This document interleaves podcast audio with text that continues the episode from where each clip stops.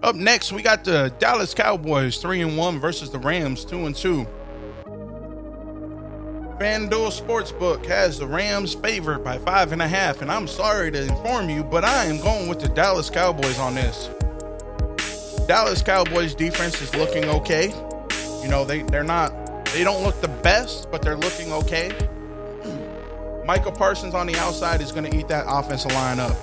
The Rams' offensive line sucks. And people could sit there and say, oh, well, yeah, they're banged up, blah, blah, blah. Look, everybody's offensive line is banged up at this point.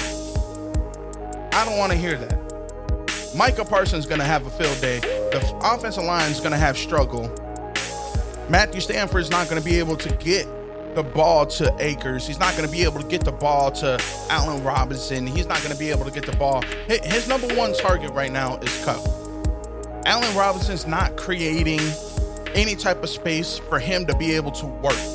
So I still think the Rams will struggle.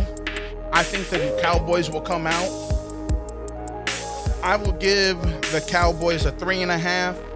Under over 43 and a half. I would say over.